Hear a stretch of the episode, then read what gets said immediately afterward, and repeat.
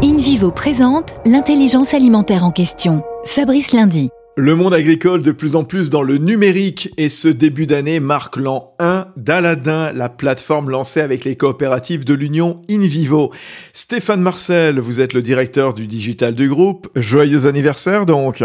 Merci. Effectivement, on a fêté notre première bougie et au bout d'un an, on compte déjà plusieurs euh, milliers, 25 euh, 000 agriculteurs d'ailleurs pour être précis dans la plateforme, qui est ouverte 24 heures sur 24, 7 jours sur 7, qui leur propose 100% de leurs besoins. Et puis pour les coopératives agricoles, Aladin.farm, c'est aussi une superbe opportunité de rentrer de plein pied dans le digital. Et enfin, les fournisseurs y trouvent un moyen d'augmenter leur visibilité et d'augmenter leur chiffre d'affaires. Alors en 21, c'est, on va essayer de recruter 10 nouvelles coopératives, couvrir 100 euh, 000 agriculteurs et doubler notre chiffre d'affaires. Et enfin, proposer également beaucoup de nouveaux produits, d'innovation pour favoriser une agriculture régénératrice à effet bas carbone. Merci Stéphane Marcel.